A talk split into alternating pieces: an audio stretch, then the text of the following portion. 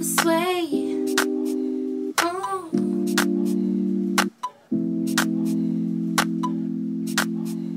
She's so persuasive, that marijuana. She's so flirtatious. How does it feel to be so persuasive? That marijuana. She's so flirtatious. How Keep does going. it feel to be? What's going on, everybody? It's your boy Jordan, And this is Desmond. And welcome to episode 142 of Two Black Nerds. That's right. It's that time once again for us to bring you our opinions and hot takes on all things fandom, pop culture, and entertainment. As always, you can find Two Black Nerds wherever you get your podcasts. Please make sure to hit that subscribe button and leave us a friendly rating and comment to show your support. And of course, join in on the conversation each and every week by following us on Twitter, Instagram, and TikTok at Two Black Nerds. We appreciate that love, y'all. And let's not forget to mention we have merchandise that's available now at twoblacknerds.com. Go check out our Nerds of Thunder collection inspired by Thor Love and Thunder. We got t-shirts, crew necks, hoodie stickers, mugs, and tote bags. So go ahead and place those orders right now. On today's show, we'll be reviewing episode four of the Marvel Studios original series, She-Hulk Attorney at Law. As usual, we'll recap and discuss the week's most notable moments and assess how we're feeling about the series at the near halfway mark. But before we get to any and all of that, we're kicking off this podcast with our general big picture thoughts about the latest installment. And so, last week's episode of She Hulk, episode three, was a bit controversial, probably mm-hmm. to say the least. An episode that felt like it was somewhat divided amongst the fan base. I know a lot of people that did like it and did enjoy it, obviously, because of the entire cameo situation. Megan Thee Stallion was referenced a lot and actually appeared in the episode for pretty much a viral moment that they created. I know that that particular moment was something that we did not really attach ourselves to in the best way. It was something that felt a little bit off in terms of what we've seen out of this series thus far, but last week's episode wasn't a total failure. It was just one of those things that kind of had a bit of a balance issue, I would say. There were certainly good things, but as the series continues on and on and now that we have episode 4, what did you think about this week and how do you feel that we are doing with She-Hulk as a series now that we're close to the halfway point at this mark? This week of She Hulk, I think, is my favorite episode so far of the series. It gave me a lot of the weirdness I think I was looking for and some of the um, um, I don't know, just just world of what She Hulk I think has the potential to be. Her as a lawyer just feels like uh, uh, again specifically a, a, a lawyer for for superheroes. This feels like it has the potential to be something really cool week to week where we see something new. And I think this week we seen something new. And um last week was even as you're saying, people were split on the episode. I was split on the episode itself, right? I liked half of it, and the other half I didn't like. Here, it was more focused. There was no A and B plot line really. It was just us watching Jen in this case in her dating life. Um, and I think it uh the, us focusing really uh a little bit more on her and what she has going on in her life was very beneficial. And so uh I enjoyed man, the action we got in the episode, um, the recurring characters we got in the episode. There's some new characters I actually really like here too. And so again, I I, I really think this is my favorite episode um, coming into week four. How I feel so far, still a slightly a mixed bag. I still do not hate the show by any means. I know people out there are still like She Hulk sucks. She Hulk sucks. Um, I ev- I will say every week I enjoy it enough to watch it. Right, like I still I absolutely still feel like this is a show worth watching. I'm never upset at um, an episode or hate anything about it. I and and what's what's even um, more interesting for me is after this week's episode, I'm hoping things ramp up. Because if if if every episode after this feels the way that this episode did, then I, I really do believe that we might be onto something in She-Hulk, and it's very possible for them to not rectify. Because yeah, I don't feel like anything's super broken, but to just pick pick up the speed a little bit. And so, um, you know, shoot, what five episodes left is a decent amount. Um, and I'm very hopeful and I'm very optimistic after this episode again because none of the other episodes were terrible. They just were okay, or they just were fine, or some some some I liked. Um, but here, I think I think if if if we can kind of echo the same feeling that this episode gave me, then I'll be in this very uh, uh so much of a better spot by the end of it. There's still some cameos we know that's going to happen. There's some things in this episode that sets up other things for the future that we also kind of predicted was going to happen. And there's a lot of potential here. So, um, I, again, I'm I'm very optimistic here, but I think I think we're on our way, man. We'll see. We'll see this is definitely i would have to agree this is definitely my favorite episode thus far. I feel like this is what i've been waiting for out of this series she-hulk and this feels like the most complete representation of what i always expected it to be. Last week's episode was certainly veering closer towards that but as you mentioned multiple storylines just didn't work out ultimately for me. There was a storyline that i was invested in and another one that i wasn't really at all invested in. And this week when we are allowed to just kind of focus on really one element and one series of characters and in one case in particular since that's sort of the style and format of the series i just found it to be the strongest addition. It made me laugh really like genuinely made me laugh which is something I've been waiting for since that series premiere. And there were a lot of comedic moments. I thought that the new character additions were all really, really fantastic. I love the stuff that they did with Wong here. Um, and I loved how that also continued to elevate the relationship between himself and Jennifer throughout the series, and then also her own personal trials and tribulations that she continues to try to figure out and balance as as this dual life that she's living between Jennifer Walters and She Hulk. And so it all came together in a really, really remarkable way for me that I felt like that this has been the strongest representation of what this series was always setting out to be. The question obviously is can they continue this momentum? Can they keep up the pace? I'm certainly hopeful and optimistic that they can because again, the seeds were there last week. You could see where they were going last mm-hmm. week. It mm-hmm. just didn't feel like the execution was quite there. And so now that it feels like it's a fully formed and fully realized series at this point, I, I, I can only hope that the remaining five episodes that we get continue to resemble what we got this week. A lot of comedic moments, really offbeat, weird humor, continue to be a show unlike anything we've ever seen out of the MCU because this is really, really different stuff yeah. than we've ever gotten. And I think that that's a really positive and good thing. And lean more into this format that you're really trying to cultivate each and every week. Continue to have those one off cases, those one off really standalone episodes, and I do want to talk about that a little bit more in depth as we progress through this review. But ultimately, I think at this almost halfway point, we're in a pretty good spot.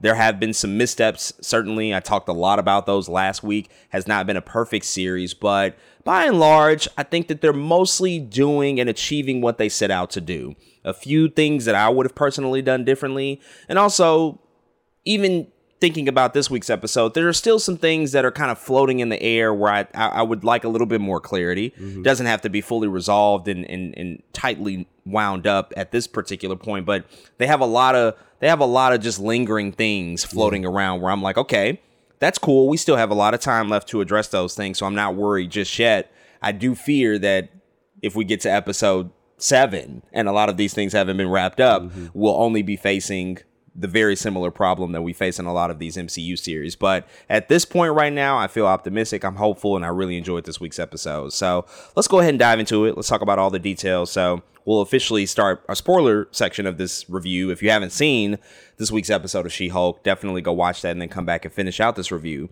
And we should start off with the guy himself, Wong, the Sorcerer Supreme. Yeah. Phase Wong continues in a big, big way here. And he was obviously very apparent in last week's episode that only continued in this week's episode, where even more of the focus was placed on him. And we now know that Wong has just been everywhere, all over the map in terms of phase four and really just the MCU at large. He's made so many appearances at this point. I believe that this is his fourth appearance in phase four alone. He was already wow. in Shang-Chi and the Legend of the Ten Rings. Mm-hmm. He popped up in Spider-Man No Way Home. Of course, he was in Doctor Strange in the Multiverse of Madness earlier this year. Now, of course, She-Hulk Attorney at Law. What do you think about Wong, man? Just really coming through all of these different scenarios, really allowing us as an audience to become more invested in him as a character because not only are we seeing him do work as the Sorcerer Supreme and really own that space, but we're just getting to know him better. We're getting to know his own personal quirks and interests on a little bit of a deeper level. Do you think he works best in these small doses in these more so these supporting roles that we've seen him pop up in? Or would you like to even see more of him? Do you think that there could be even more of a prominent position that's given to Wong in the future, maybe in phase five or phase six of the MCU? Right now, I actually really like him as like this cameo guy that we are learning a, a ton about. And I only say that because he's the Sorcerer Supreme. And it feels like the Sorcerer Supreme should kind of be everywhere in the same way that um, you know, uh, uh, She Hulk's nature in the comics was that woman just would like pop up and be like, "I'm here." I feel like Wong is okay right now, kind of kind of filling that same role because every time you see him, it it's like Marvel's creating like a comfort mechanism a little bit where it's like, oh, Wong is here, all is well, and and it's not necessarily in trouble, but just like the episode is in safe hands or the movie's in safe hands. I don't know what it is, um, and and it's really cool about that, and I'm I'm loving learning more about him in these little snippets too. I think it is possible, uh, always for them to to. We talked about it before. A Wong show would be the easiest thing to make he's here. It's Phase Wong. like for there not to be a, a Wong show, uh, it, it, it, works. But if there was one was to exist, nobody would be mad. I don't think because he is now so beloved by the community, and so it's just it's it's it's one of those things where I again I'm just always happy that he's here, and every time that he is here, it, it I don't know it adds a little extra just umph to an episode or umph to a movie or yeah, it's it's it's one of the funnest cameos I think we have um, in in the MCU today. Like I can't think of a lot of other characters right now. Of course, there's more like jarring things where it's like, oh, there goes that guy. Oh, there goes that guy. Shoot, Spider Man popped up. Of course, you would go stupid. But when Wong pops up, it's just a little more like you breathe a little easier when he's on the screen, and so I I, I appreciated that about it. Well, I also love how Marvel Studios and the team behind this series, they know these things. They know how much we love Wong as an audience. At the top of the episode, after we first get introduced to Wong again, reintroduced, I should say, when we first see Jennifer, she breaks the fourth wall, looks at the camera, and says, Everybody loves Wong. It's like giving the show Twitter armor for a week because people are not going to criticize an episode really if it's focused on Wong because we just all love him Thanks. so much and he's so he's such an endearing character and so I think that they know what they have on their hands here. And I feel like something might have switched a few years ago because one, nobody can make an exit like Wong. That man will leave a situation in a scenario so fast. If he sees a sign of trouble, if he doesn't want any parts, he's out of there.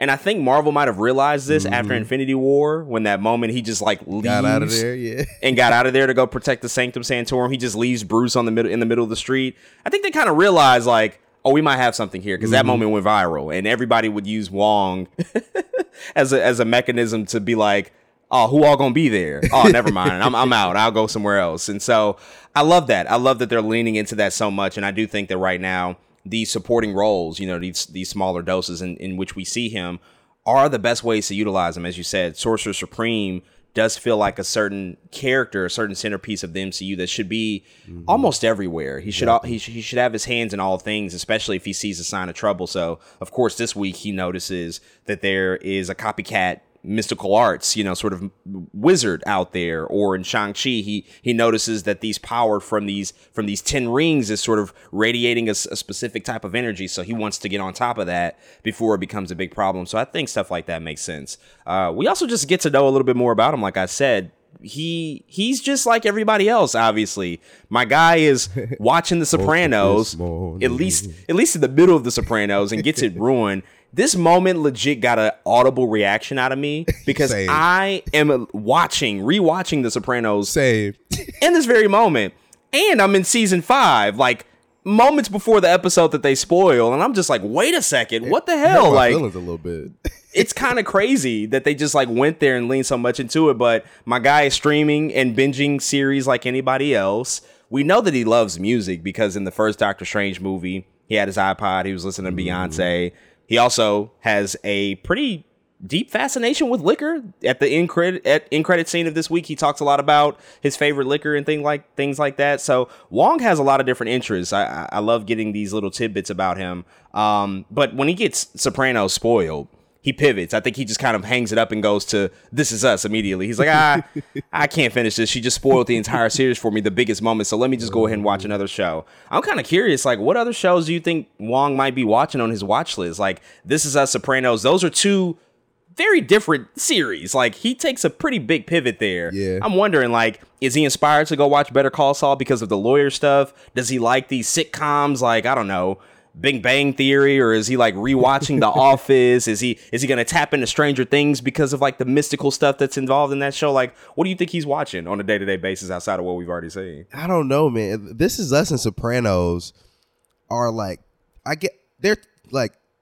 cultural moments. I think so. I think I'm thinking he probably watches just big shows like that. I'm sure he's watched he's watched like the first couple seasons of like Scandal or like I don't know. I'm trying to think what else is. I'm sure he might watch Game of Thrones. You know, I feel like he watches like big. He's trying to catch up on all the big stuff um, that happens in the world. So I, I think he, he might stay stay away from sitcoms. I don't know yet because we haven't gotten there.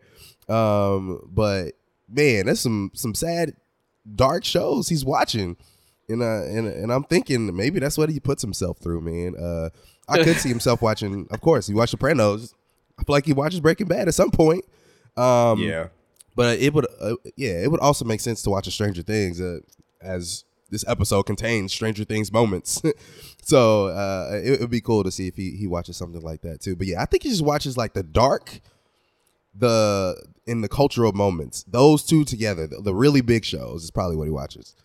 Yeah, the big zeitgeist type of shows, and of course, I mean, listen, the Soprano spoilers certainly unsolicited. They also kind of they gave us a pretty big clue that it was going to get spoiled. They wanted us to know, like, Still hey, hurt. y'all, we're going to reference The Sopranos. Not only are we going to include the theme song, but we also have, like, the episode title sitting on the television screen. And I just can only imagine, like, if you have not watched Sopranos yet, uh, I would just encourage you, like, if you've not watched it, just, like, watch it like in a year or like six months later because you don't know yeah, you don't really know the context of those characters mm-hmm. and then you'll forget. You'll forget what what was said here. But if you're in the middle of like a first time watch and you see this like if you're on season two and you watch she-hulk man that that that has to hurt. But the show's also been out for 20 years so that's kind of on you as a person if you haven't caught up. But i agree. Wong is probably just watching the big stuff because he likely does not have that much time to just sit around and catch up on a lot of streaming shows. So he'll get the references and he just wants to be a part of the, the conversations to get those big cultural moments, like you said. So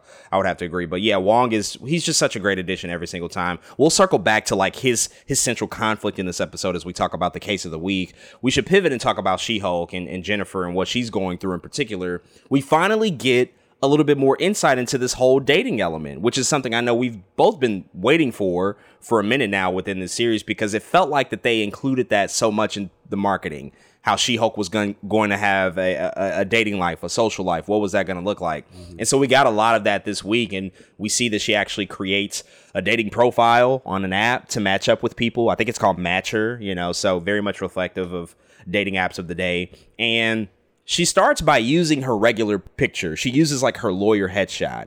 And Nikki, her best friend's like, nah, you can't do this. We we we can't have you using your headshot out here because nobody's gonna like that. And instead wants to create a separate She-Hulk profile. And we see like the keen difference between those two when mm. she when she presents herself as Jennifer, she's just like everybody else. But when she presents herself as She-Hulk, and creates this profile, she gets all the matches in the world. It, it becomes easy. And she has that moment again where she breaks the fourth wall and she looks like, oh, wow, how demoralizing for Jennifer. What do you think about just that whole dynamic of like, people have a real fascination with her and that's that's the more attractive side i think to the mm-hmm. public especially to like men that she's going to see they want she-hulk and that's that's only just like further exacerbated when we see that same thing happen in her professional workplace we see that they only want her there in the superhuman law division as She-Hulk, not as Jennifer. What do you just make of everybody wanting her to present herself as the superhero as, as opposed to her real self? Yeah, it's interesting, man, because it it speaks to you know somewhat of just the plight that women have gone through since the beginning of time. But here, it's so interesting how some people want her for different reasons. Um, you know, just depending on what we're talking about. Like you just you just spoke about her job. Her job needs her to be She-Hulk in order to defend other people like her, right? Other soups, other uh, um, supernatural. But the the men that she's looking for a matcher, they're like she Hulk just because she's been hypersexualized. They're probably like, what does this green woman look like naked? What is? Oh my God, she's so big and strong. This never happens. You know what I mean? The same way that um I don't know. Like we can hypersexualize. Oh, Meg Thee Stallion, right? She was on the episode last week. The same way men hypersexualize Meg Thee Stallion is the same way people can hypersexualize a She-Hulk. especially someone who can uh, uh, pick up people and you know what I mean, do whatever they want. Which is it's so funny because uh, on the date she has with freaking David Otunga is in here from NXT. It was Very the- random. I was like, "What?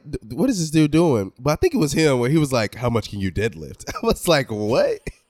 what kind of question is that?" Um, especially, uh, I, it it's not. Um, don't get don't get me wrong. It's not out of the ordinary that a woman do, doesn't deadlift, right? But he was very turned on by the idea that She Hulk could deadlift a lot. He's like, "Oh, well, I can deadlift six. It's like, why in that moment are you still like comparing dicks to this woman or like trying to impress her? And she can literally pick up whatever she wants to pick up you know? I, I just thought that was funny. But it's really again speaking to this world of of of how men i think operate in means of lust right? And they, they don't use their minds a lot. Um in in in this uh in these scenarios. And so she finds herself in a lot of weird dating situations because men suck. It, it is you know what i'm saying? It, it, it is what it is. And so I, I don't know. I love how they were like highlighting that this episode. But again she has to use the she-hulk persona for people to look at her. And sure it's the saddest thing ever. It really is. But it is it, it, it makes for such an interesting dating life for sure. And i'm i'm i'm rooting for jen at the end of the day more than i'm rooting for she-hulk because man jen jen is cool too um but we'll see man Yeah, she had a uh, uh, certainly a large assortment of assholes to pick from this week when when she went on all those dates. Like every guy was the worst. He, they were just all the worst because you had yes, David Otunga. He appeared here. He only cared about the physicality of her, just like how strong are you? Because he clearly works out. We know him. He had a career as a professional wrestler, so he's appearing as a show. Seems probably to be some sort of maybe like a physical trainer or a bodybuilder or mm-hmm. something like that. And so he, he he's concerned with the physical. Then she has that date with that indie film director who's really he's just self-absorbed. That he just cares about his own work, you know. So he's just kind of there to to praise himself. The funniest date though was obviously the last one where we get the the conversation between her and the guy who moved to LA and he considers himself a New Yorker. Oh, no, well, guy. actually, yeah, sorry, let me back back. So not the last guy, the second to last guy. So yeah, he considered himself a New Yorker, lived here for 14 months, and so he automatically can, can, can claim New York status. He thinks LA people are so fake and phony, just like the casual thing to say, the the the very easy cliche thing to say. But that moment where they're both about to depart and they're reaching for their bags, and he pulls out his keys, that that really had me in stitches. That was a very funny moment because mm-hmm. he was a total dick. He was the worst. Like, wow, you you take this woman out, you don't even give her any attention. You only talk about yourself. You're in your phone. You don't care about Jennifer, and then you can't even pick up the bill. Like that was just like again reflective of what a lot of people probably deal with. But mm-hmm. it just also just reinforces like online dating, the whole dating app situation. That stuff is just so it's so weird and murky that we're in that type of place because you literally are judging people based off of their looks now. You know, so they talk about it in this episode, like how dehumanizing it could be. So that last mm-hmm. guy that she does end up going out on a date with, it feels like it's going in a positive direction. It feels like he might have good intentions, and he says he's a doctor. I don't know if he's really a doctor. He probably just that's just his pickup line. But it all feels like it's working. He likes he likes She-Hulk, of course. She's physical, but he's not intimidated by her because he's also like a pretty big guy. But then by the end of it, when she wakes up the next morning and she's Jen again, and she makes breakfast, she has like a whole mm-hmm. assortment of stuff laid out. Looks like she made mimosas. And he sees her as, as Jen. He's like, "Oh yeah, I, I gotta go. I'm not really here for that. That's that's interesting that you changed back that way." And you can see clearly Jen is just like let down and disappointed. I'm just like, "Wow, we only continue to dig ourselves in a deeper hole. We cannot we cannot ever come out ahead because these men are just only making it worse for What us because they continue to reinforce every stereotype out there about about men that exist. But yeah, it's kind of true that we kind of deal with that mm-hmm. at this point. So, what did you think about him and just like him being like this guy that for for such a long period of time seemed like a at least a decent guy. They had mm-hmm. chemistry. They obviously hit it off, but by the end of it all, he once again, just like everyone else, only wanted her for She-Hulk. I think Jen has to learn how to like maybe like mid date how to like switch between them, like pull pull people in with She Hulk, and then like maybe like switch to Jen and be like, okay, are you really here for me, kind of type thing, um, because that guy was only nice to her because she was She Hulk, which is interesting, but he was so, oh, tell me about your problems, tell me about this. Yeah, uh, uh, you know, I don't know. He was he was he was so nice. Uh, at the time, and that's exactly what she was looking for. And so, I think it's just one of those moments where she's learning how to operate She-Hulk in the dating life as well. It's funny because I thought about this. I was like, "Dang, we've never seen this with Bruce. Really, they just really they just throw in Scarlett Johansson." but I can imagine that Bruce would go through the exact same thing. Like they, I, they just want to see the Hulk. You know what I mean? And and, and somebody who's stuck as a Hulk, he a lot of times he can't change back. You know what I mean? So I think that's uh that's interesting too. But man, I just I just feel bad for Jen, man. That dude didn't have to do her like that. Good riddance. Um, but I can't wait for her to maybe figure it out if ever. Uh, because just just knowing her in the comics, she's a, she's a party animal in the comics. We don't see that here. We kind of see like a I'm staying at home on a Friday night and not doing anything until she gets reminded, like, oh yeah, it is Friday night. Maybe I should do something um, about it. But I can't I can't wait to see really her more adventures on the dating side because that's that's uh something we hadn't gotten out of the MCU, right? Everybody finds love through I don't know, just these crazy storylines like Pepper was already working for Tony and you know what I'm saying? Like, so it's interesting to see somebody who hasn't quite figured it out this way, right?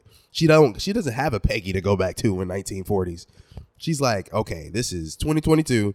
This is dating. We're on Matcher.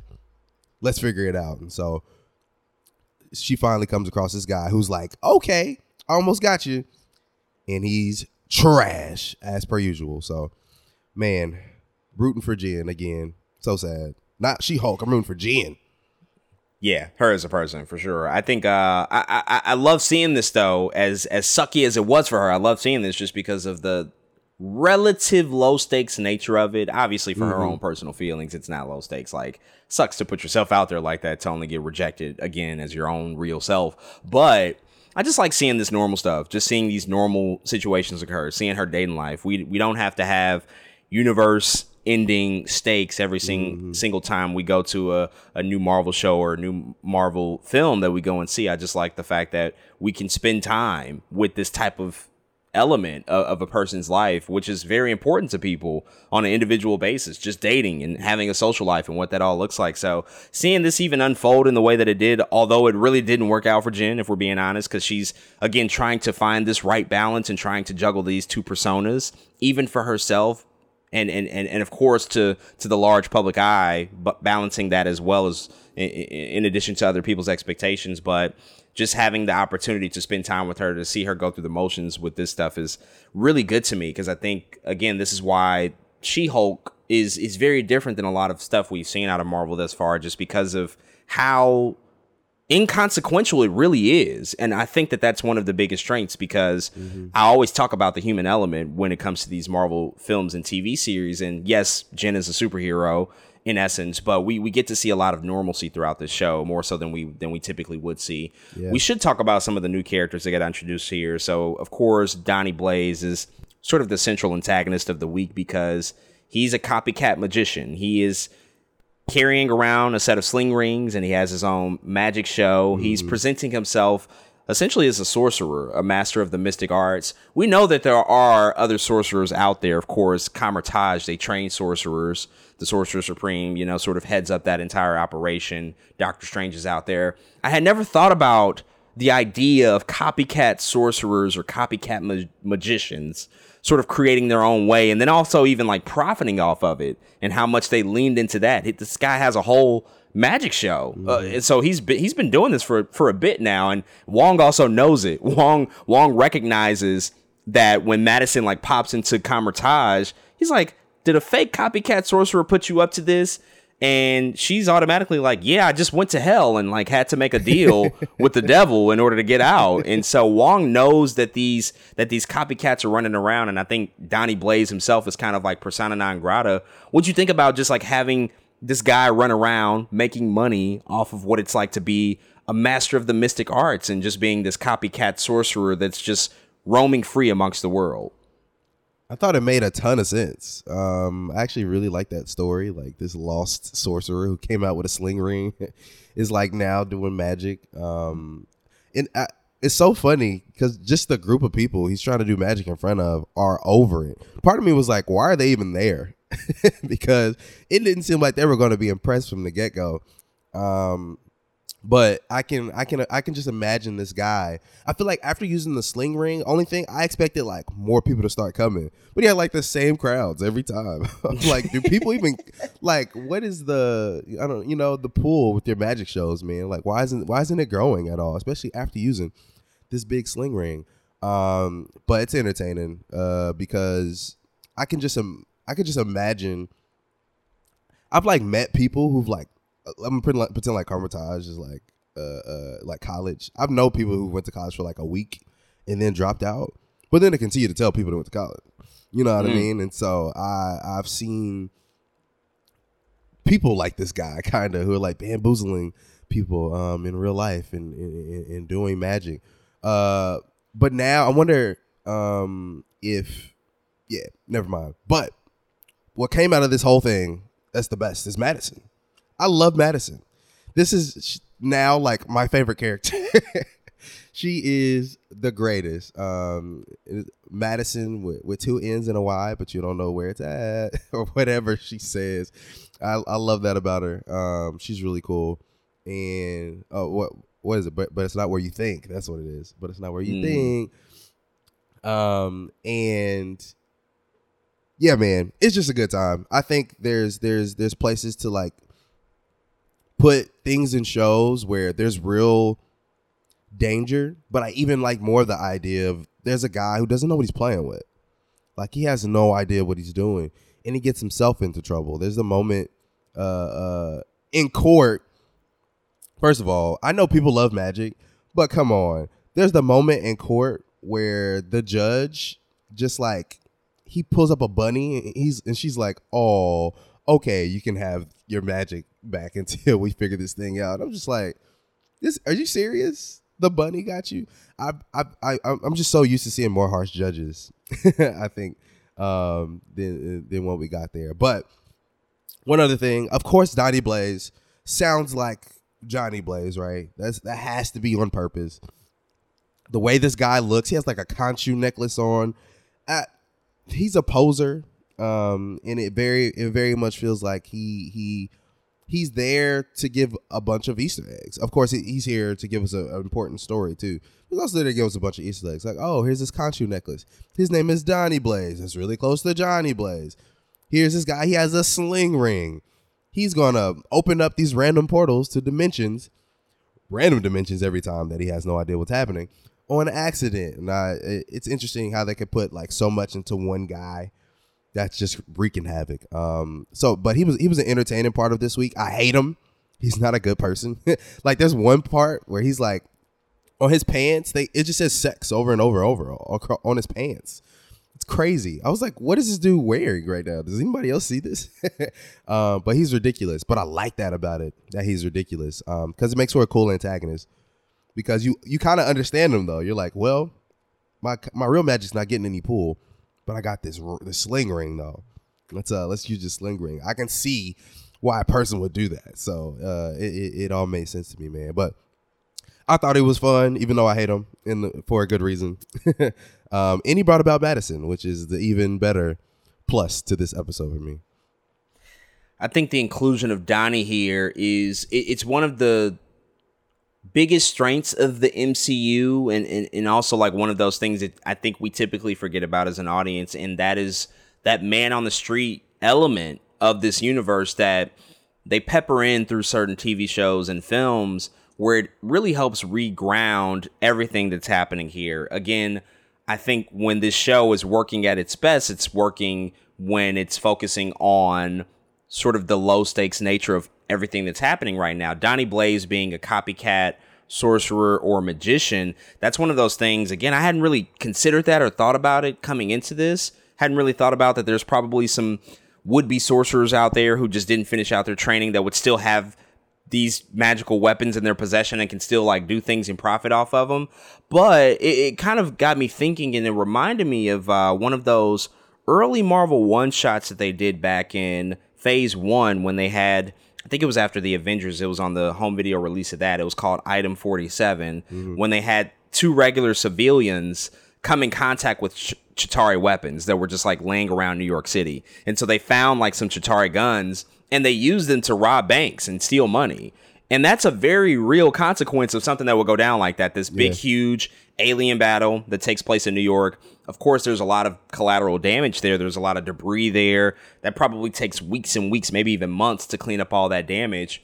So you have these regular people who just find this advanced technology and they can go on a bank robbing spree. I thought that that stuff was like really brilliant and it feels like we're getting back to that because of these shows allows more time and opportunity to expand and like really think about this. And like mm-hmm. even on the flip side, like people don't have to always commit crimes. Like I thought about Hawkeye and how we had the LARPers. You know, they're doing something good. They're they're they're cosplaying and doing their own like little situations off to the side. And they very much look up and revere a guy like Hawkeye. You know, we we had that particular that particular interaction go down there. And so I just love when we get these these chances and these moments to just connect with normal people mm-hmm. because all the time we get these huge world ending cataclysmic events. You know we get celestials popping up out of the ground. We get the multiverse is about to crack open and and, and destroy the the time space continuum. All these really really big implications. It's nice to just go to this random dude who has this cheap magic show that nobody goes to. Mm-hmm. He needs to really address his marketing problem.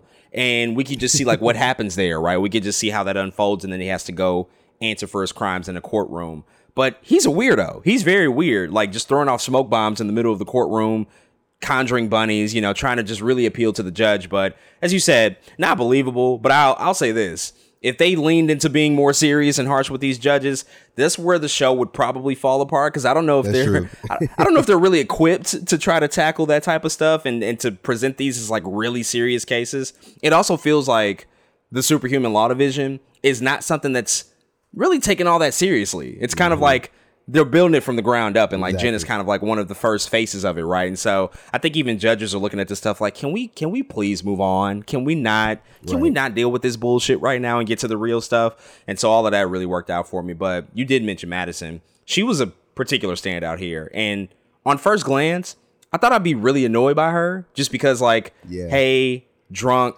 white woman, Uh-huh. the personality. I'm like, do I really want to see this? But I gotta say, the way that she was written, quite clever. They they really they really made me grow attached to her just because yes, she's like always very inebriated and very very drunk. Always has a drink in her hand, always ready for a good time. But I think the way that she connected so quickly with Wong is where is where it kind of really it kind of really pulled me in because Wong also like allowed himself to open up to her, even though like you mm-hmm. could tell he's a, he's a little annoyed by her. Like you fucking spoiled Sopranos for me. You ruined the show. I don't want to I don't want to spend more time with you, but he does because it seems like they can have a good conversation. We got that nice that nice in credits tag scene where they're just like talking about drinks and she's just like going down the drink like oh Manhattan and she's talking about stuff I never even heard of like the blue the blue cacao whatever it's called You- you've seen Curacao. Yeah. I probably have, but I'm like I I, I don't know They what put this it is. in other and- drinks. Uh-huh. Oh well, that's that's that's probably why. And then he also he said that he had what vodka and yak milk, something Yak like that. I'm yep. like, yo, you, you're, you're drinking some real, left.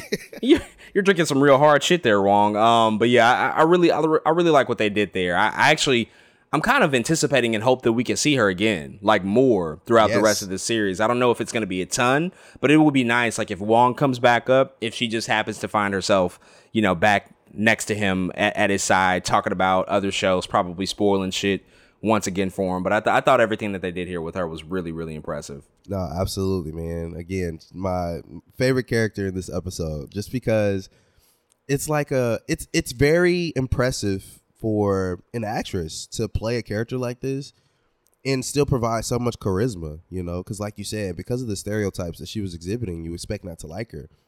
But because a lot of the things that she says and the way she says them, she's actually like super smart, you know, and and, and, and intelligent. Um, she just chooses to turn up.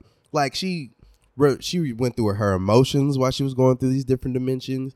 She remembers she had to like sign over something in her blood to a goat named Jake in hell. You know what I mean? I was like, dang, you really know the details of what's going on. But again, she still does it in a in a uh, again because she's she's she's tipsy probably the whole time, and she, you can tell she likes to have a lot of fun. And I think um, that is that's something that does pull pull I think the fun out of Wong, like in a good way. You know what I mean? Where she's like she's gonna ask questions. She's not one of them people that's just gonna sit by. She's like, oh no, so what do you like to drink? And that's why they're going through all these drink you know, sort of things because she's the one that of course is trying to figure out Wong too. Now she like knows who's Wong. Is. She calls him I think Wongy. I think she calls him Wongers. Wongers. Yeah. Oh man, I I can't wait to see more of her, man. I I hope, like you said, we see her in in, in the rest of um the series, but she could pop up now with Wong at any time. I'm like, okay, this is Wong is like, hello, this is my best friend, and I can't I can't wait for that to happen because now. Doctor Strange be all over the world, man. I think it's cool for Wong to have a nice mortal friend. You know what I'm saying? Like a cool mortal friend. She's just trying to turn up. She she asked him for some more yak milk. I don't know. Apparently they have some left over. They're gonna turn up in a second with some more yak milk. But he said he's never mixing it with vodka ever again, which I I understand completely.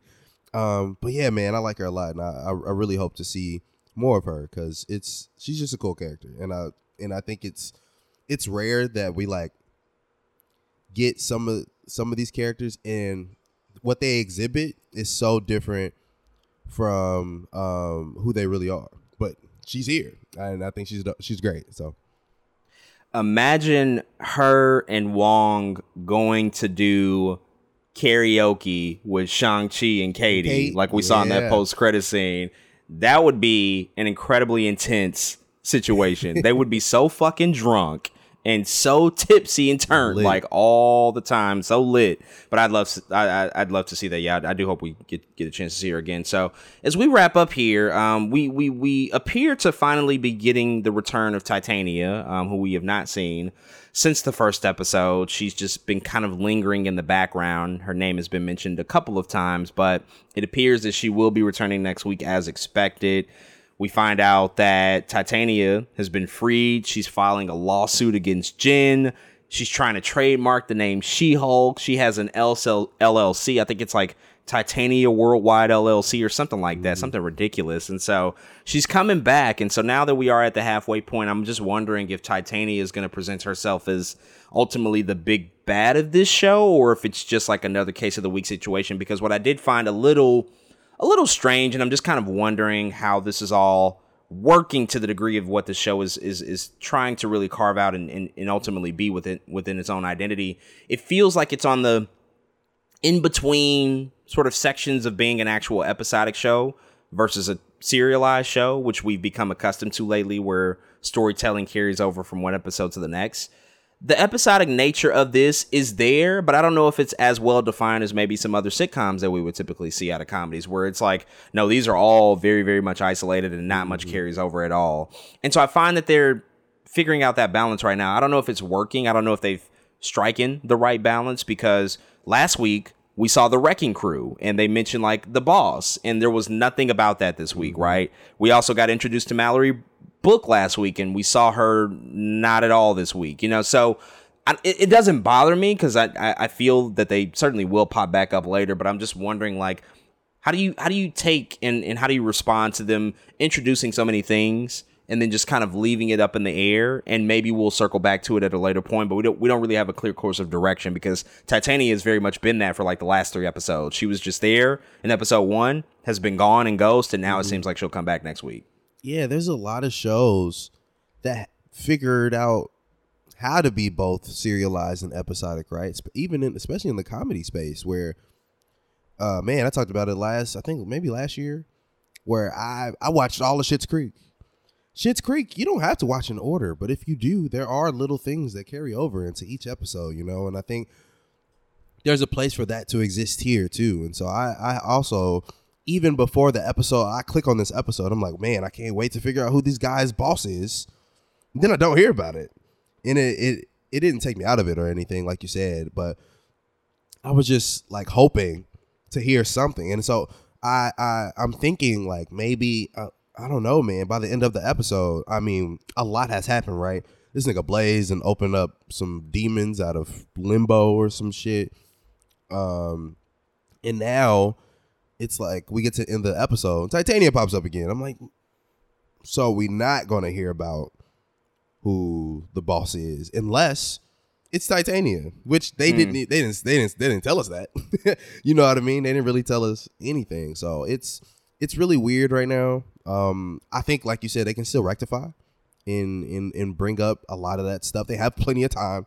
Five episodes is a lot, especially after getting four already. You know, I, I appreciate the show for being as long as it is, because of course, a lot of the other MCU shows is just not doing this. But they have a chance to to still tell us a lot of these things, and so.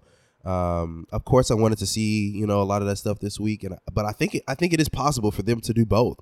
They didn't even have to have the the biggest arc ever to tell us who they were, right? Like you could have just gave us like a hint to I don't know, like anything. Like there's a news thing, and it was like She Hulk does beats up these guys, and then uh uh their boss is coming to I don't I don't know. I have no idea. But they could have they could have figured it out. So uh maybe maybe they will later on down the line. Maybe next episode we still don't necessarily hear about who those guys' boss is, but we get a clue.